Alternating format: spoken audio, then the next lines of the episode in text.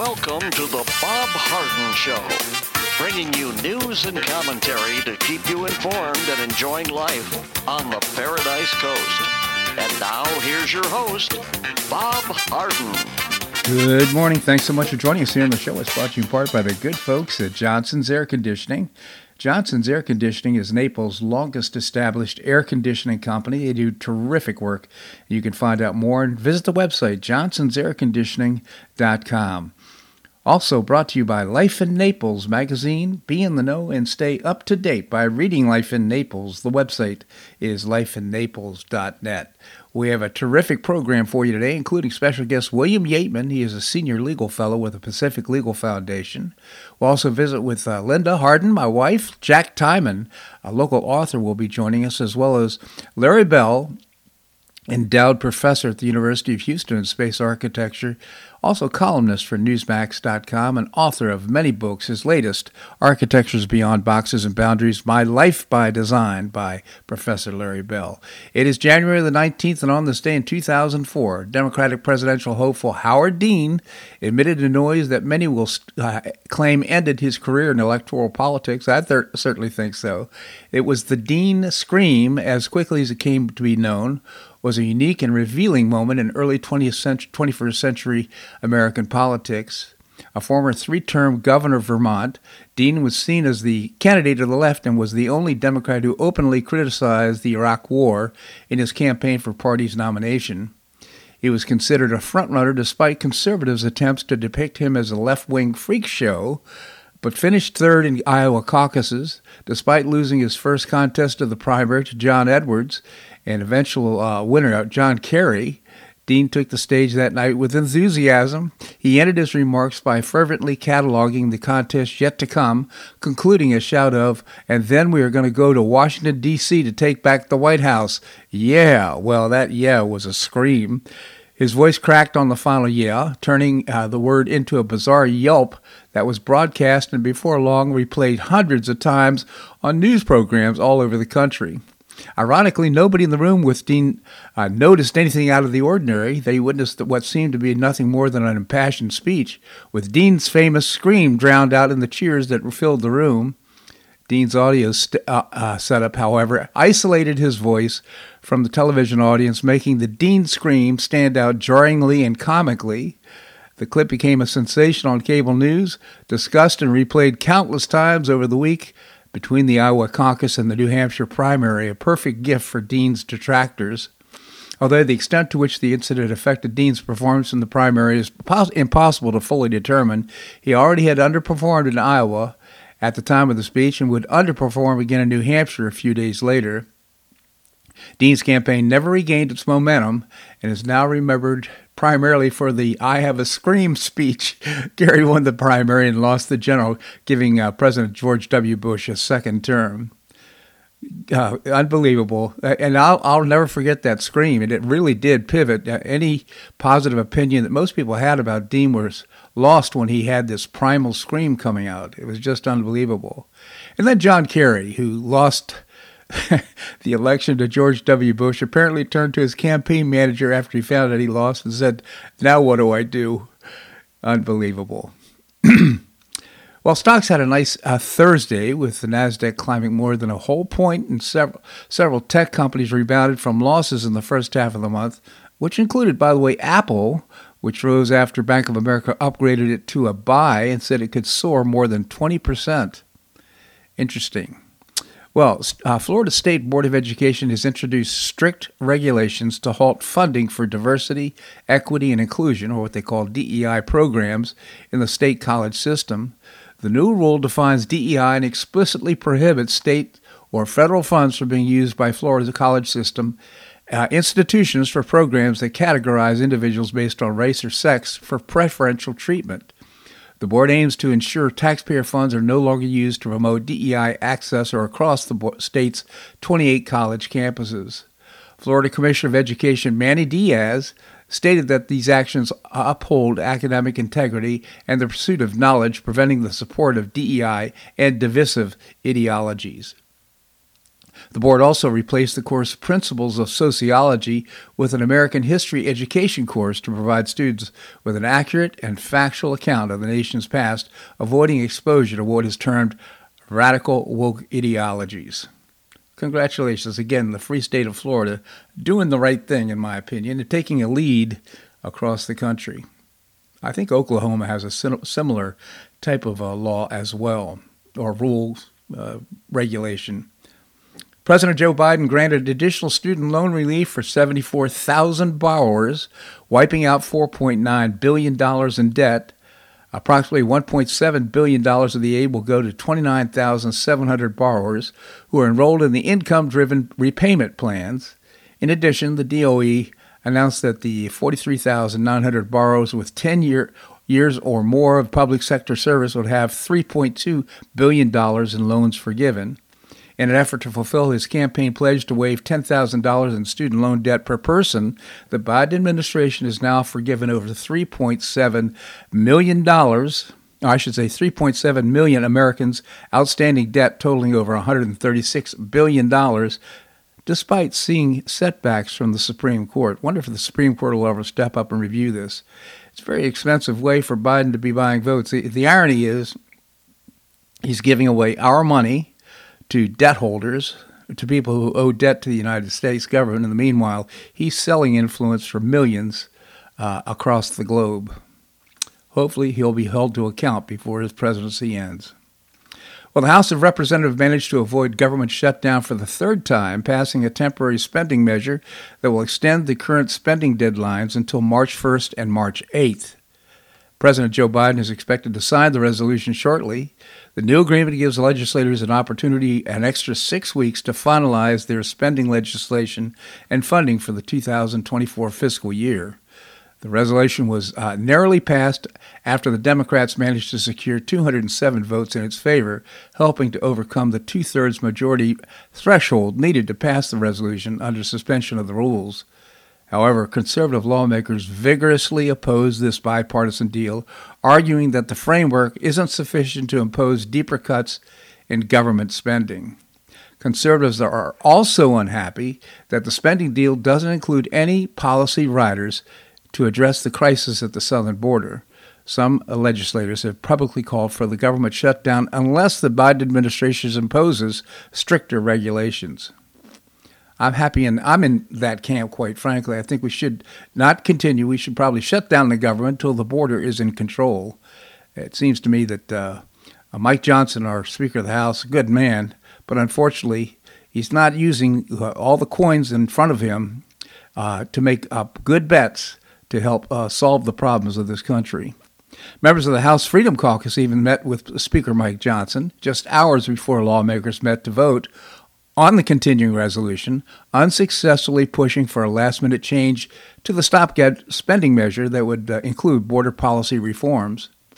Despite concerns from some lawmakers, House leaders have now established a $1.66 trillion top line number dictating how much how lawmakers can allocate money in the federal budget.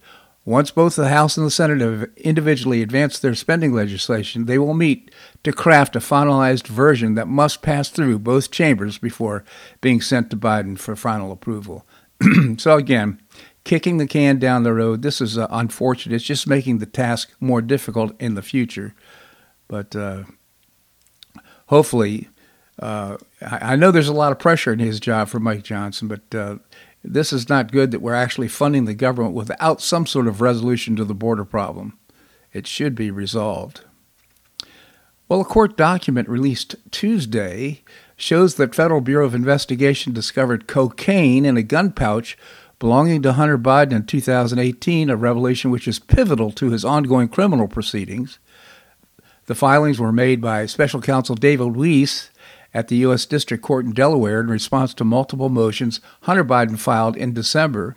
Weiss revealed that cocaine was found in Biden's brown leather gun pouch, and the incriminating evidence partially came from statements Hunter ma- made uh, admitting drug use in 2021 memoir. After unsealing evidence in 2023, the FBI found a white powdery substance suspected to be cocaine on the pouch held by Biden's firearm in uh, October 2018. federal chemists later confirmed the substance was indeed cocaine. Hunter Biden, the son of, of President Joe Biden, of course, has pleaded not guilty to charges that accuse him of lying about his drug use when acquiring the firearm under scrutiny. He possessed the gun for 11 days and has admitted struggling with addiction during that time. His lawyers insist he did not violate any laws, and of course he did. this is uh, evidence that uh, he did, but nevertheless, I think this this case is being tried in California. I think there's nine counts right now that uh, held against him. Evident, evidence, quite frankly, is very compelling. Well, those who saw Trump's outstanding Iowa victory speech on Monday night, he was actually magnanimous and humble, weren't watching MSNBC or CNN because they never or only partially aired it. Marco Rubio appeared on uh, Rachel Maddow's show and rightly excoriated this decision. Here's what he had to say. What really changed is not the partisan tone of the coverage, but now the effort to say that we're not going to carry his speech, we're not going to let you hear what he had to say. We will interpret it and we will uh, put out some snippets that we want you to hear, uh, but we've made the decision to no longer carry it.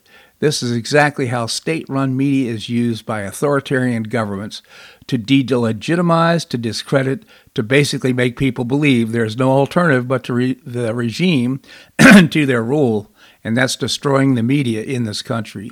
Excuse me, please. It's why at this point no one believes anything they hear or anymore uh, see anymore on the media. It's so true. And apparently they they're accusing Trump of wrong speak. That's unbelievable. These people. Uh, the press is so discredited. It's as uh, Trump says, fake news. Well, President Joe Biden's uh, day trip Thursday to North Carolina uh, was full of clip worthy moments his campaign would probably like to forget. He spent Thursday traveling to Raleigh, North Carolina to tout his economic policies, often referred to as Bidenomics. Throughout the trip meant to help the president ahead of the 2024 election, Biden committed several slip ups and apparent gaffes when talking over his economic achievements airstrikes in the Middle East and Washington, D.C., an annual March for Life. The president kicked off the day by taking a few questions from reporters before his departure. Tomorrow is the March for Life in Washington, D.C., Owen Jensen, uh, White House correspondent, said. I know that, Biden replied. So, what's your message to those attending? Uh, so, Biden said, March. Unbelievable. The president then was asked about his United States receiving uh, recent strikes on the Iran backed Houthis in Yemen. Are the strikes in the Yemen working? The reporter asked. Well, when you say working, do you mean they're stopping the Houthis? No, the president answered. Are they going to continue? Yes, the president said. Next, he stumbled uh, as he came to the president, took the stage in Raleigh to, to address the crowd. The president appeared to look for Democrat North Carolina Representative Deborah Ross before realizing he had her confused with another individual. Where's Deborah? I just had my picture taken with her, Biden said, looking around the crowd. Oh, she couldn't be here, actually. That's not true. I got mixed up, he said. And it goes on here. He, uh, he talked about actually uh, uh, how many of you here uh, go to McDonald's in the parking lot in order so you can access the internet. Well, that's that's something that people did 20 years ago, not now, and uh, he's very confused. Nevertheless, uh, people are concerned. Joe, Jill Biden and her team have come deeply involved in what in comes to planning his uh, schedule. Uh, he shouldn't be president. This segment of the show brought to you by the good folks at Johnson's Air Conditioning, Naples' longest established air conditioning company. I hope you'll visit johnsonsairconditioning.com. Also brought to you by Life in Naples magazine. Be in the know and stay up to date by reading Life in Naples. The website is lifeinnaples.net. Coming up, William Yeatman, Senior Legal Fellow with the Pacific Legal Foundation. That and more right here on The Bob Harden Show on the Bob Harden Broadcasting Network.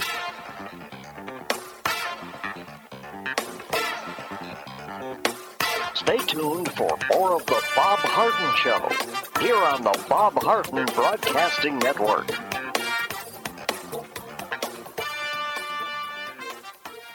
I'm Bob Harden, the host of The Bob Harden Show. One of my favorites for breakfast or lunch is Lulabee's Diner, providing great service, fabulous food and a rockin' good time, Lulabee's Diner is a throwback to the 60s, complete with great music and a fabulous 60s decor. What I like best is a blend of great food, great value, and terrific service. Most of the friendly waitstaff has been part of Lulabee's for years. I enjoy the great choices for breakfast and lunch, and you'll find the menu has everything and anything to satisfy your taste. Lulabee's offers catering, party platters, lunch boxes, and more. Lulabee's Diner will quickly become one of your favorites for breakfast or lunch. No reservations are needed. Check out the website at lulabees.com and stop by Lulabee's Diner, open from 8 a.m. until 2 p.m. seven days a week.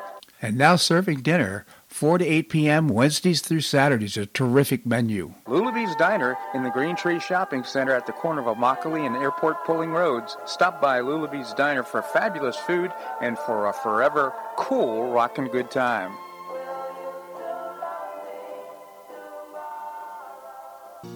Collier County Sheriff Kevin Rambosk says the number one reason the elderly become victims is isolation. The Collier Senior Center goes a long way in keeping seniors connected with the community and with each other.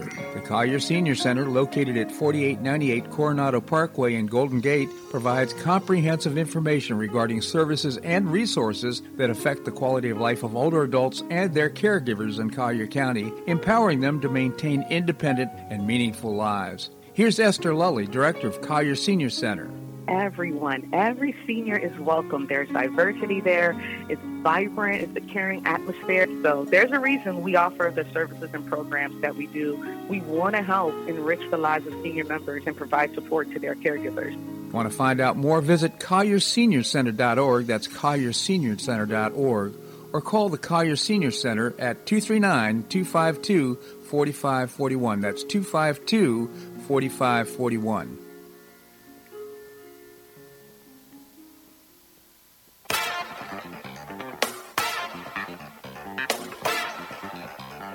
Welcome back to the Bob Harden Show. And now here's your host, Bob Harden. Thanks so much for joining us here on the show. We're providing you news and commentary rooted in a commitment to individual liberty, personal responsibility, limited government, and the rule of law. Coming up, we're going to visit with Professor Larry Bell. Right now, we have with us William Yeatman. He is a senior legal fellow with the Pacific Legal Foundation.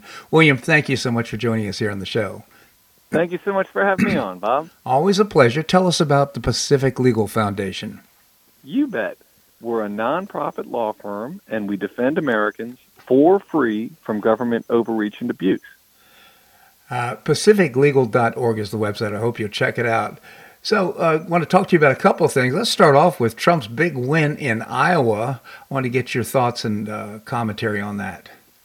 Indeed. So, uh, as your listeners are no doubt aware, he won by a historic margin. Um, as I understand it, he, he more than doubled the, the previous largest margin of victory, um, which was Bob Dole in 1996. And if I may tie this to something we've discussed on many Fridays, this brings to the fore. I mean, we're on the precipice of this slow rolling constitutional crisis. Um, that is to say, Trump, you, you, know, he's the presumptive GOP nominee at this point. I mean, yeah. record setting margins in Iowa. Um, Special Counsel Jack Smith is intent on, on starting the January 6th trial in March. It would conclude in August um, by all expectations.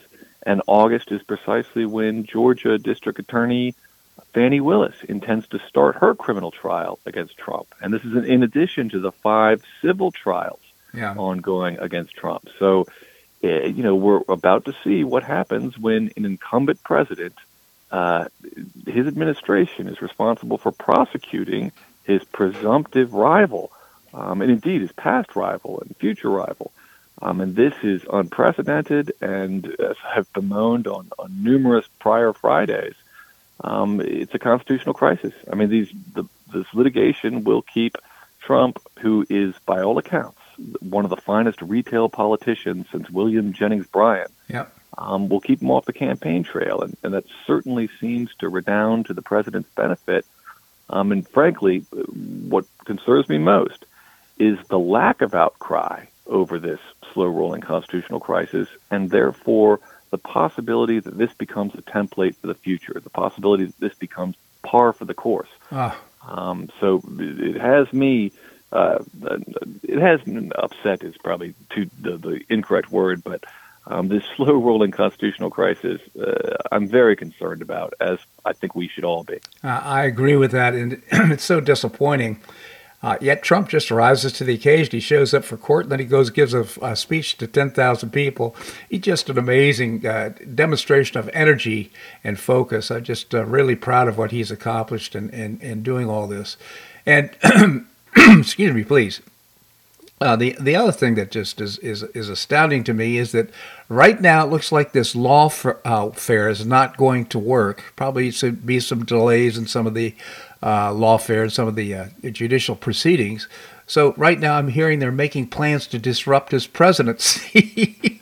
yeah, to be sure. I mean, I wouldn't want to put carts before horses and whatnot, but um, look, we saw four years of that, uh, to be perfectly frank. Yeah. Um, and by no means am I throwing my lot in with a Republican or a Democrat. I mean, right. I'm, I'm largely apolitical.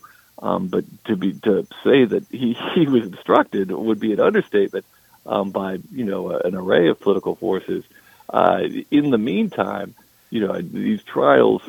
You bring up an interesting point uh, regarding his energy and sort of perhaps the effect he's been able to make of these trials. And by that I mean perhaps it isn't a coincidence, or perhaps it isn't a, mere historical happenstance that his approval ratings really took off yeah. when he became the subject of all these politicized efforts. Yeah, unbelievable.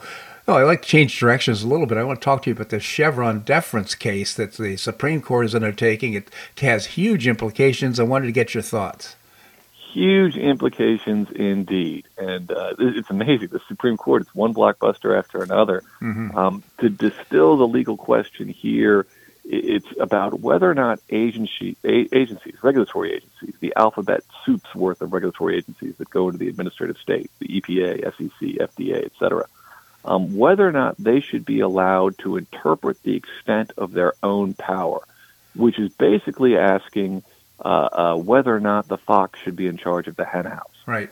Um, and we had oral arguments. I mean, a, a marathon oral arguments this week, uh, four hours long on Wednesday, and the court really didn't tip their hand. Um, th- this is, you know, and I've said before, it's a, a, fool's errand to prognosticate how the Supreme Court will come out. But I, I do uh, stress to your listeners, this is a case to keep your eye on. This Loper Bright Enterprises v. Raimondo and the Chevron deference doctrine that is at issue in the case. It's a very big deal, um, and we can expect a Supreme Court ruling coming down sometime within the next six months. So, if, just if I understand correctly, the uh, Chevron deference uh, ruling basically said that, uh, hey, we kind of trust these alphabet agencies to be able to make the right decisions when it comes to applying and interpreting the law when uh, the, the legislature leaves it vague. But uh, this is a they ba- basically abused that privilege, in my opinion, and in several's opinion. So, uh, what this could lead to is perhaps pushing things back to Congress where it belongs to make clarity on on the law. Here, here. Uh, abuse is an understatement. Um, what agencies have been doing is basically starting with their policy goal and then relying on Chevron and uh, only then turning to the text of the statute. I mean, sort of a means, uh, uh, the ends justify the means sort of legal approach. Um, and you're exactly right. I mean, the, were the case, were the court to roll back this doctrine, it would have profound effects for our everyday life just because of the remarkable extent of authority wielded by these regulatory agencies in modern America.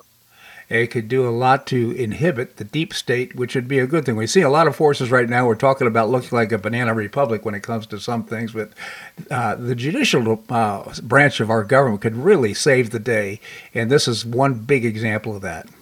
Here, here. William Yeatman, again, a senior legal fellow with Pacific Legal Foundation. PacificLegal.org is the website. William, really appreciate your commentary here on the show. Thank you so much for joining us. Thank you so much for having me on, Bob. Always a pleasure, William. Thank you. All right, we're going to have more here on the Bob Harden Show on the Bob Harden Broadcasting Network.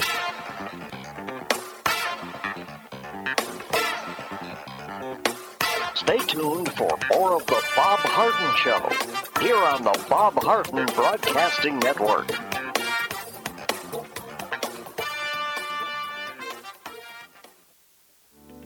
Are you looking to buy or sell a home? Make it a convenient and stress-free experience by calling the dynamic and trustworthy husband and wife team of Megan and Matt Chionis with Gulf Coast International Properties. Find out about their unique and complimentary post-closing concierge services not offered by other area agents. Matt and Megan Chionis give you the competitive advantage to command a premium price for your property. They personally attend all showings, create a marketing strategy for your property, and offer that complimentary concierge service to your potential buyer. This hands-on approach has helped them set several sales records in Pelican Bay and many at near record prices. Megan and Matt Chionis understand that as an affluent buyer seller, your needs and desires are unique. You deserve this level of service. Megan and Matt Chionis are passionate about the Naples lifestyle and they want you to enjoy it too. Call Megan and Matt Chionis with Gulf Coast International Properties at 239 269 5310. That's 239 269 5310. Do you have questions about your retirement? Ameriprise Private Wealth Advisor Jason Nardella with Nardella Financial Group, a private wealth advisory practice of Ameriprise Financial Services LLC, can help. With the exclusive Confident Retirement approach, you'll work together to develop a retirement roadmap to get you where you want to go. Call Nardella Financial Group today at 239 325 1041. That's 239 325 1041.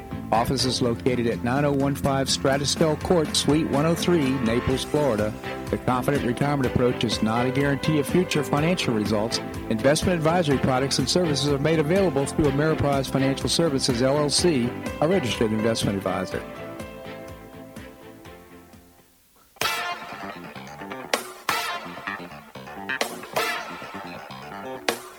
Back to the Bob Harden Show.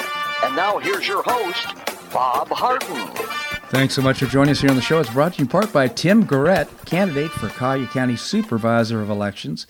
He's a 33 year resident of Collier County, a military veteran, a retired sheriff's officer, a graduate of the FBI National Academy, and a great guy. Uh, Tim stands for Safe, Secure, and Ethical Elections in Collier County. Vote for Tim Garrett and check out his website, votefortimgarrett.com. Paid for by Tim Garrett, Republican for Collier County Supervisor of Elections. We have with us Linda Harden. Uh, we've got a, a Sirius speaking to us right now. It's not Siri. Is it not? Okay. well, anyhow, uh, Linda, thank you so much for joining us here on the show. Oh, you're welcome. Uh, glad to be here. She's still talking to us. I know.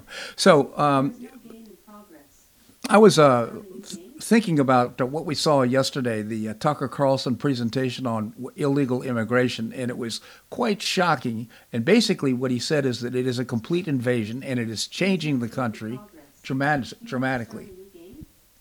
I'm sorry. I'm I'm I'm just totally distracted by by this by this thing. Alexa, stop. There. Okay. She's malfunctioning. So as Well, don't worry again. about it. So, anyhow, I, I just want to get your reactions to Tucker Carlson's presentation about illegal immigration yesterday. It was amazing. It was amazing. Um, uh, There is no game in progress.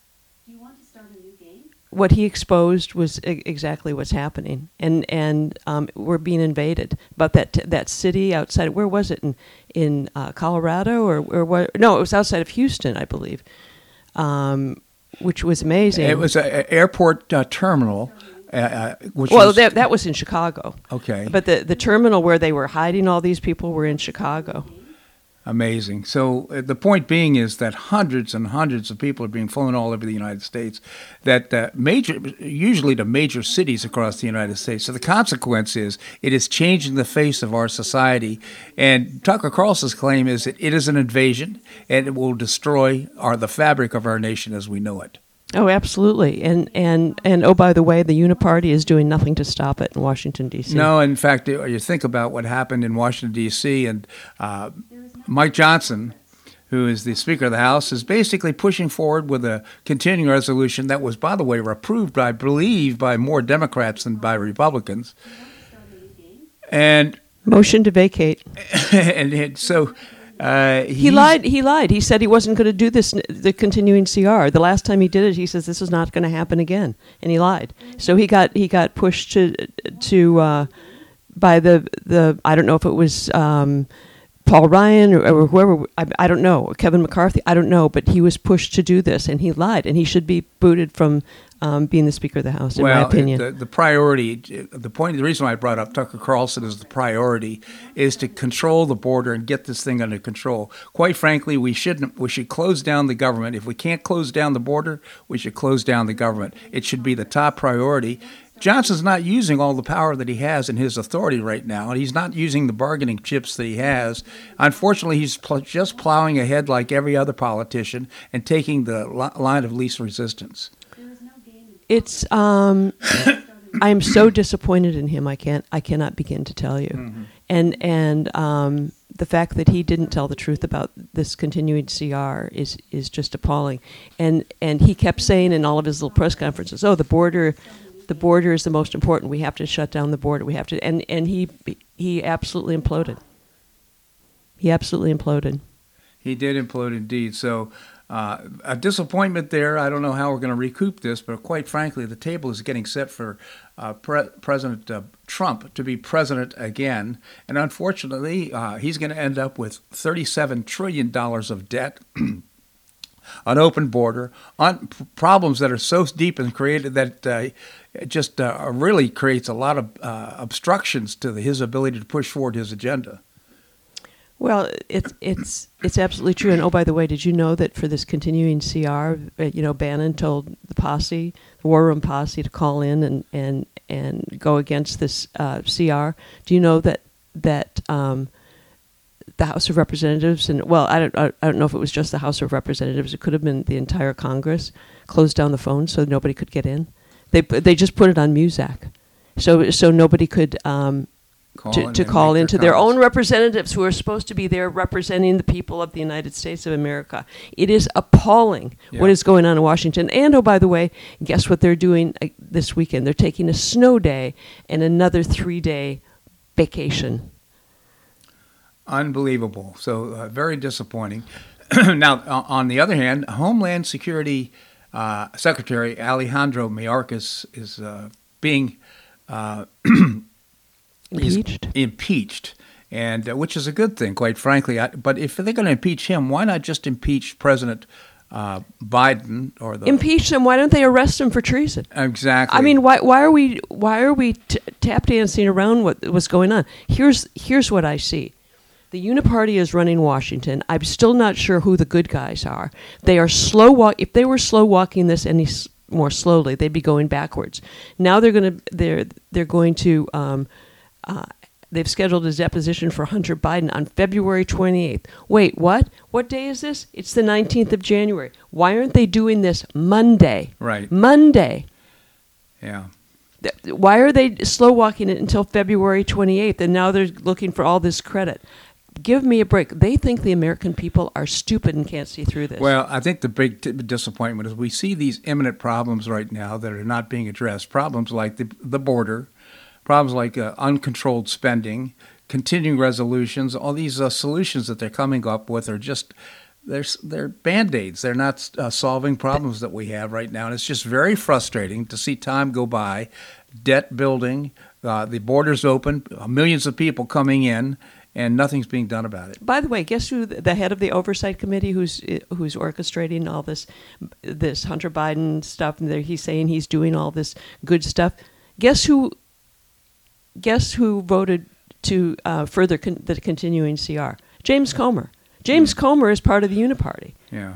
I mean, I mean, it is just, and Mike Johnson voted for it. Claudia Tenney out of New York, I'm so disappointed in her. She's on Fox Business saying, "Oh, we can't do this. What we can't do this," and then she voted for it. Yeah, but here's the interesting thing: uh, uh, they expected to have a couple hundred, all but about eight congressmen from the Republican Party vote for the continuing resolution. About 107. I don't did. care. Yeah, I don't care.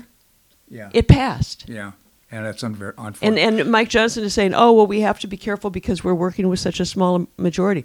Guess what? The small majority didn't even show up. yeah, That's to, un- to push this thing through. Let me let me just say, I and I'm pushing this on social media.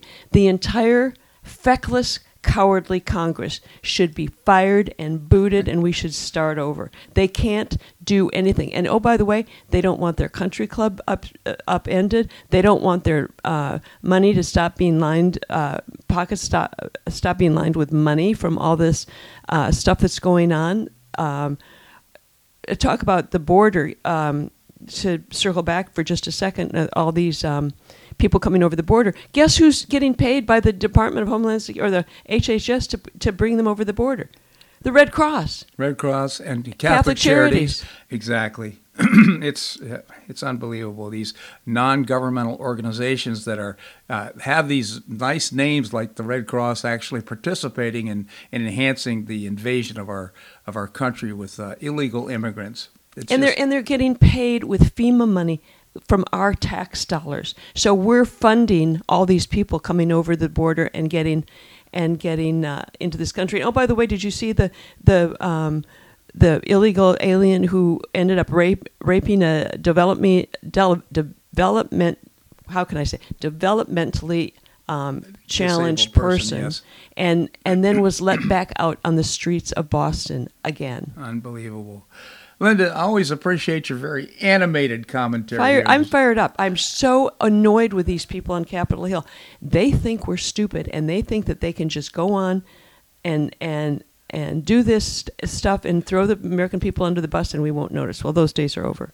Indeed. Thanks so much for joining us. All right, coming up, we're going to be visiting uh, with Jack Tymann. He is an author, a local author. He's the former president of Westinghouse International. For that, though, I want to make sure you understand that uh, Clerk Crystal Kinzel is pleased to announce that registration is open for the fourth annual Valentine's Day wedding and vow renewal ceremony. It's free. It's going to be at the Eva Sugden Gomez Center at Baker Park on February the 14th, 2024.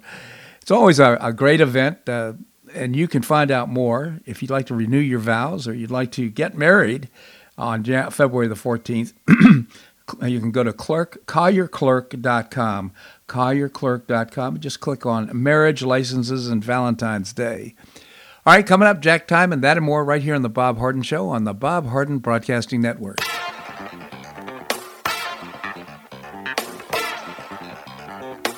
Stay tuned for more of the Bob Harden Show here on the Bob Harden Broadcasting Network.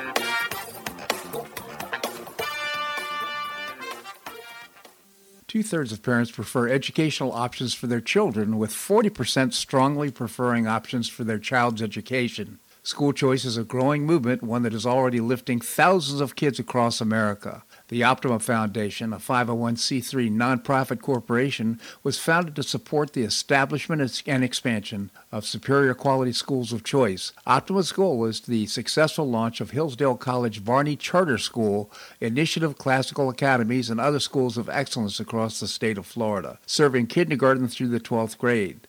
The mission is to train the minds and improve the hearts of young people through a content rich classical education in the liberal arts and sciences with instruction in the principles of moral character and civic virtue. And a terrific product of the process, Naples Classical Academy has already opened here in Naples.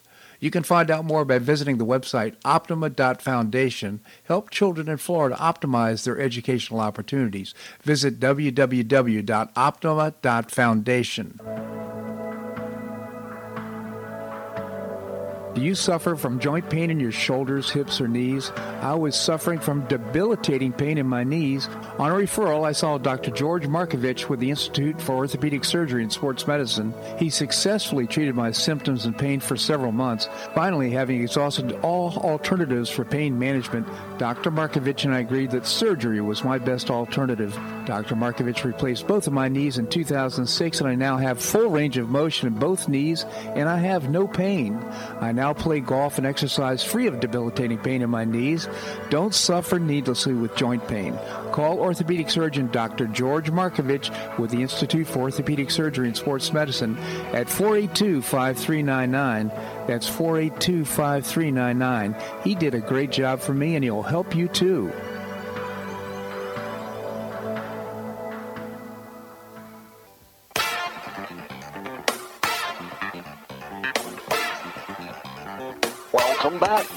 Bob Harden Show. And now here's your host, Bob Harden.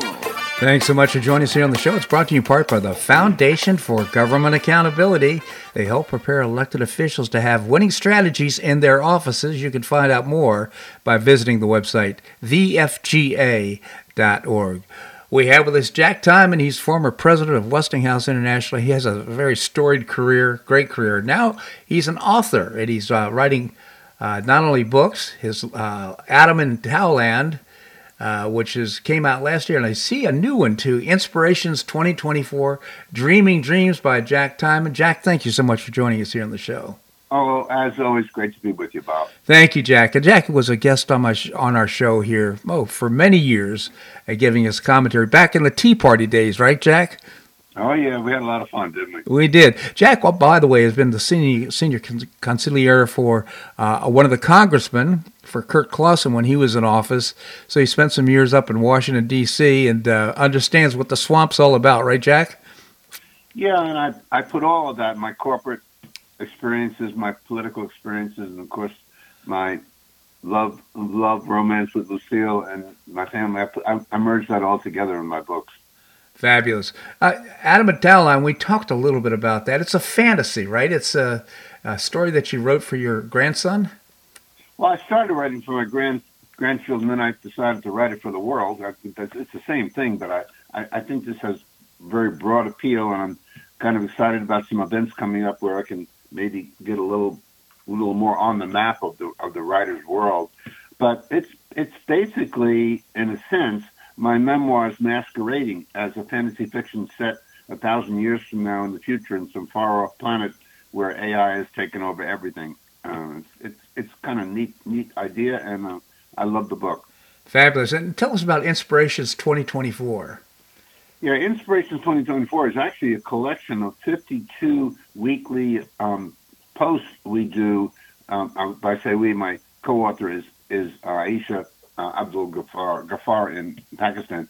We every week we post um, an inspiration, a, a two-page um, uh, discussion of of the history and the contributions and the sayings and uh, of famous people and famous events throughout the course of human history.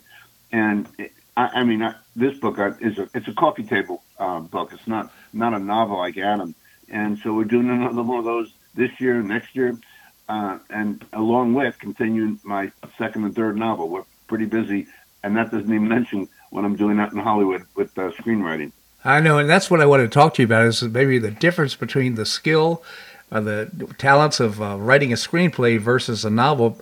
Uh, but before I did that, uh, do that, uh, you'd mentioned some events coming up. Uh, could you? Yeah, I'm very excited about. my book will be featured at the London Book Fair, March 12 to 14. There's about 30,000 people go to that event every year, and they come from 100 countries, wow. along with agents and producers. Because um, I also discuss my film, and um, you know, it, it's kind of exciting. There's a hundred seminars there, 300 authors. Um, it's a it's a big deal, and I get a, I'll get a lot of social media out of it, and who knows, maybe more. Okay. And then then a month later, I'm a featured author uh, at the LA Festival of Books. Uh, this is on the U- University of Southern California campus, and at that one, 150 to 200,000, 150,000, 200,000 people show up for a three three day event on the on the campus, and there I'll, I'll be uh, I'll, I'll do a meet the author um, hour, a book signing. I'll be meeting with agents and publishers, and again, 500 authors attend that one. It's even way bigger than the uh, London Book Fair. So I'm pretty excited about the next few months. Oh, it sounds great, Jack. Well, that's really wonderful. Uh, the question I really have in mind is uh, this: uh, you wrote a novel. But now uh, you're writing a screenplay. Somebody apparently wrote, read your book and said, "Wow, this would make a great movie." So, right. uh, can you distinguish the talents and the skills needed in order to differentiate those two skills?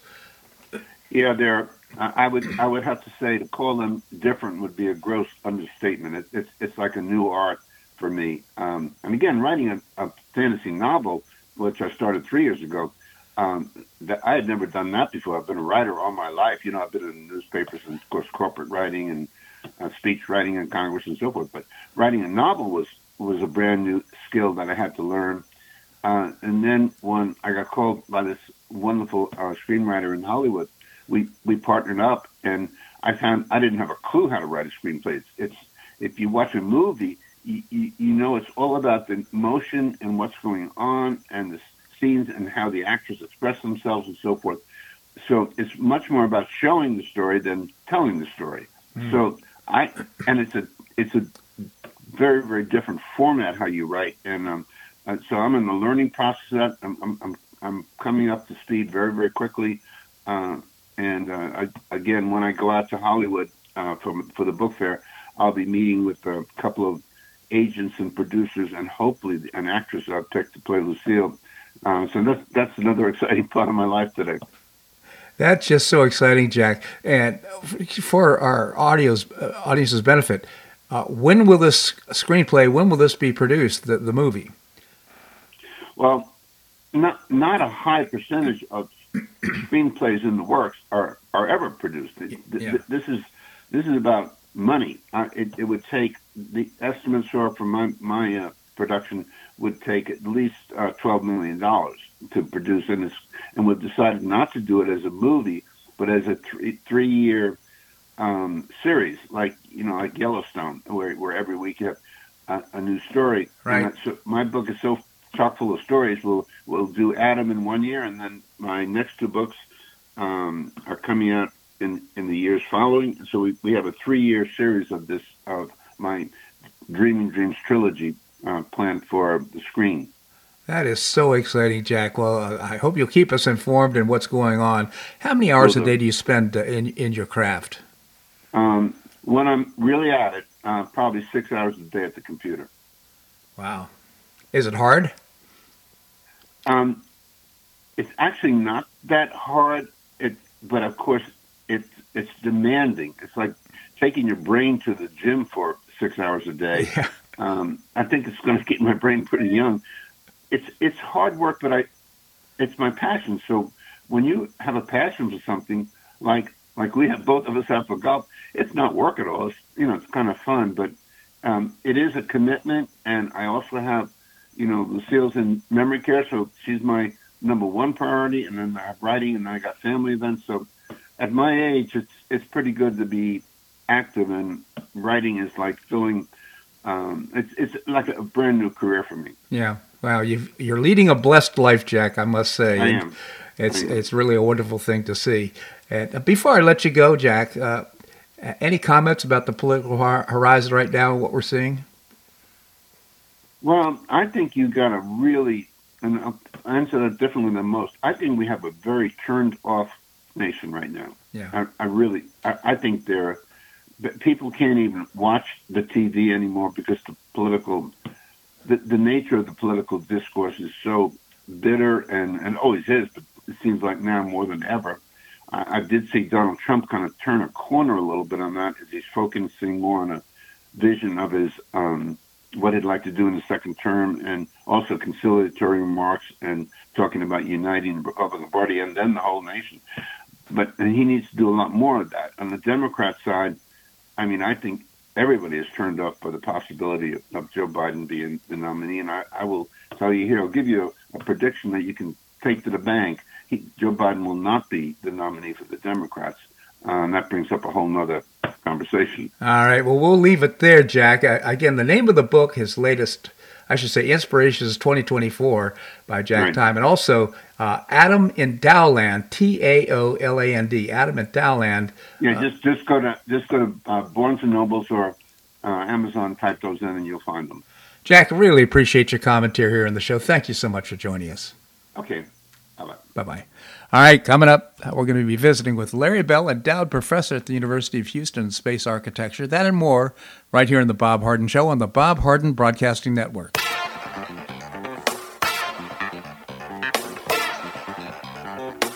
Stay tuned for more of the Bob Harden Show here on the Bob Harden Broadcasting Network.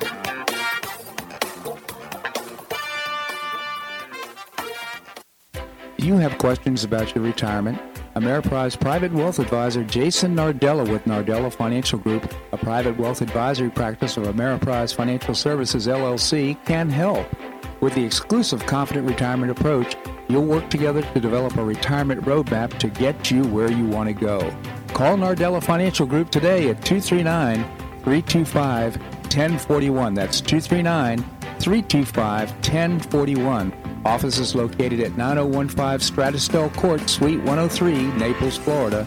The Confident Retirement Approach is not a guarantee of future financial results. Investment advisory products and services are made available through Ameriprise Financial Services, LLC, a registered investment advisor.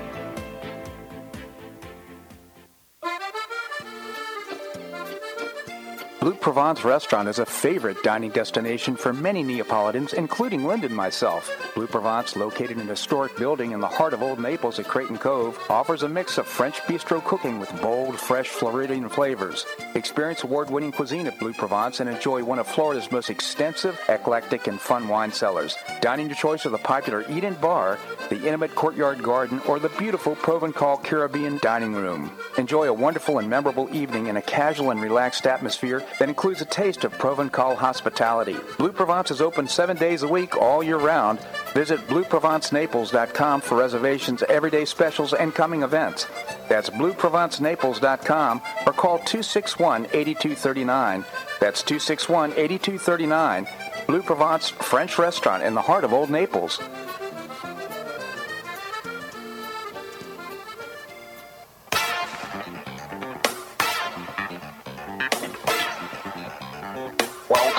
To the Bob Harden Show. And now here's your host, Bob Harden.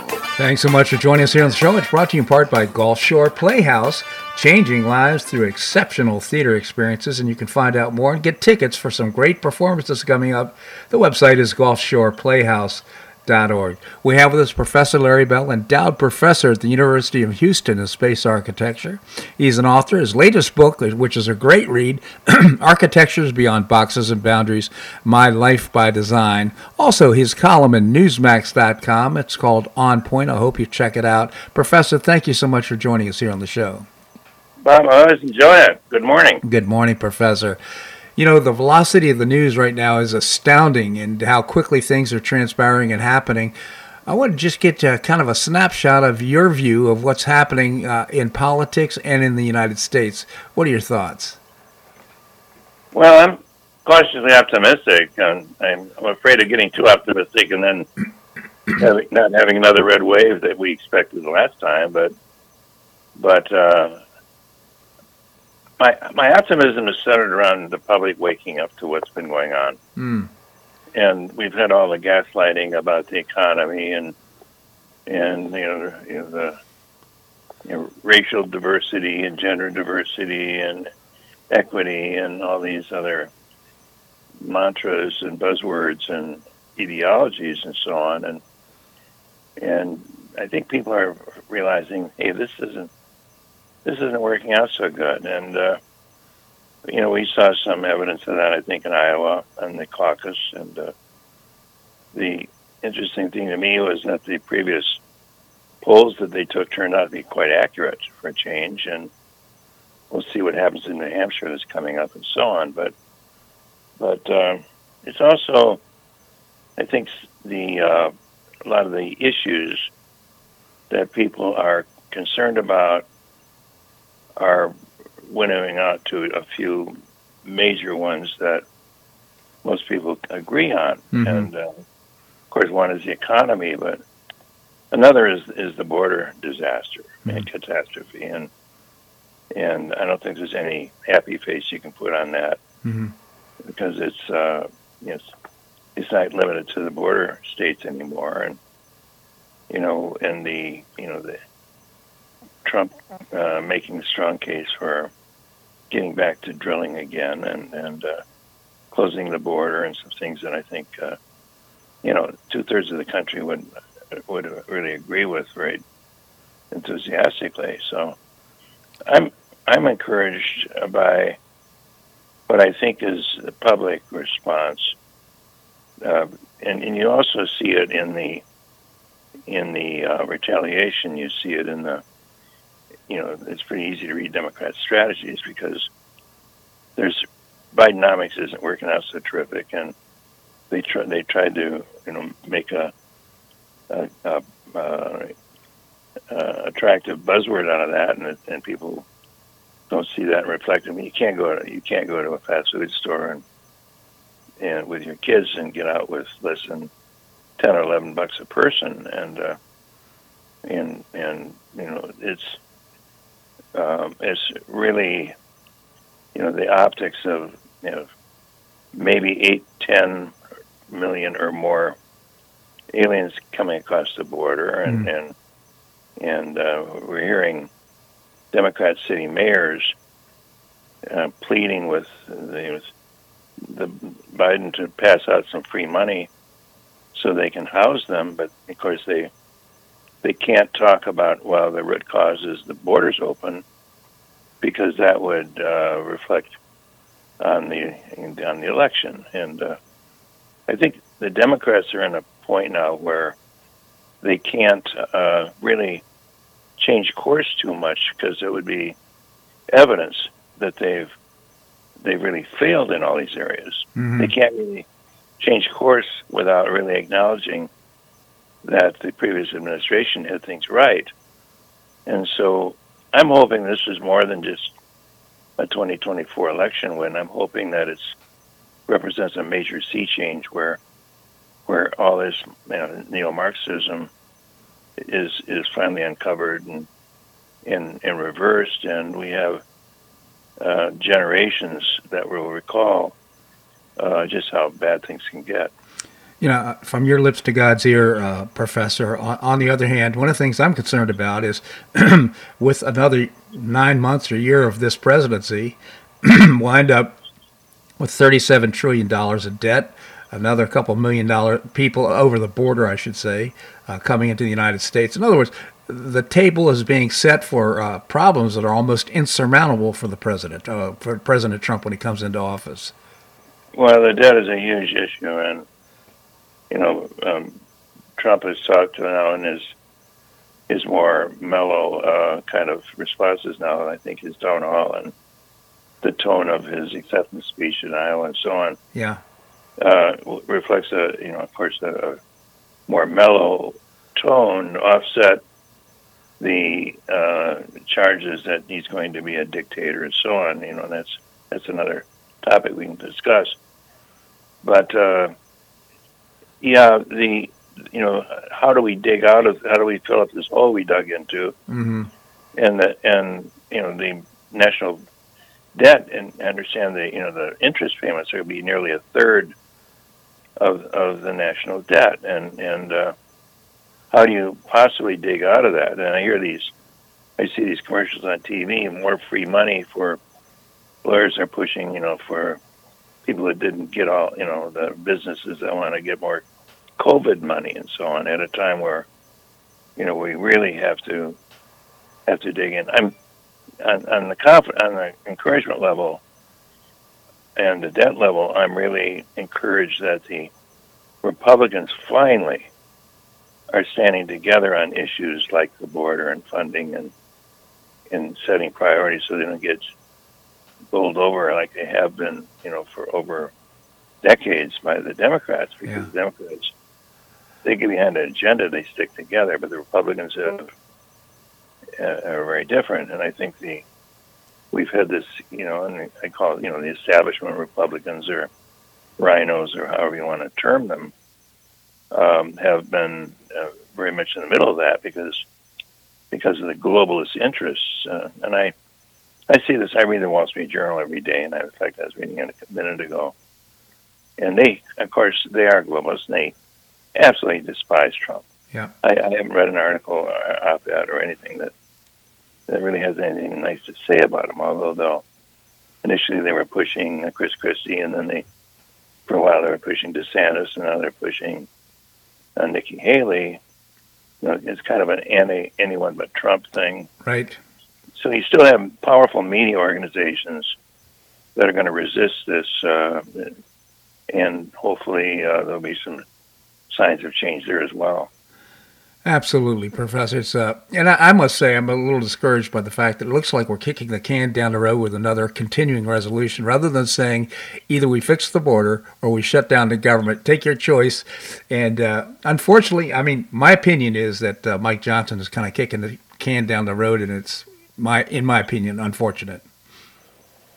I don't disagree with you. I think I think that's true, and but you know I also saw the conciliatory tone. You know when Trump said he was talking about abortion. You know, and he said, "Look, we're going to have to have some compromises because the worst the worst thing we can do is lose." Mm-hmm. and and I don't, you know, I, I think in the middle of that fray, I don't, I don't know. I, I, I hope the brave hearts prevail, and I think more and more as as the public, as in, you know, the, the uh, performance polls for Biden and what's happening are, so bad. I think it puts some wind in the sails of the bolder Republicans to say, look, uh, some people aren't going to like it if we get blamed for shutting down the government but nevertheless, a lot of the public recognize that it's time that we showed some some backbone and really did some things we really talk about and believe in.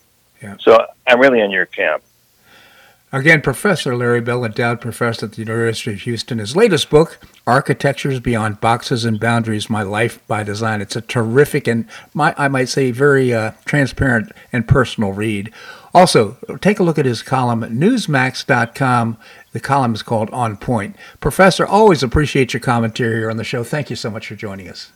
Bob, I look forward to it every week. Thank you so much. Thank you, Professor. Really enjoy his commentary. Well, that's a wrap here on today's show. I hope you enjoyed it. I certainly learned a lot. Uh, if you enjoy the show, I hope you pass the word on to your friends. That's one of the ways we reward our advertisers. I hope you make it a great day and weekend on the Paradise Coast or wherever you are. Namaste.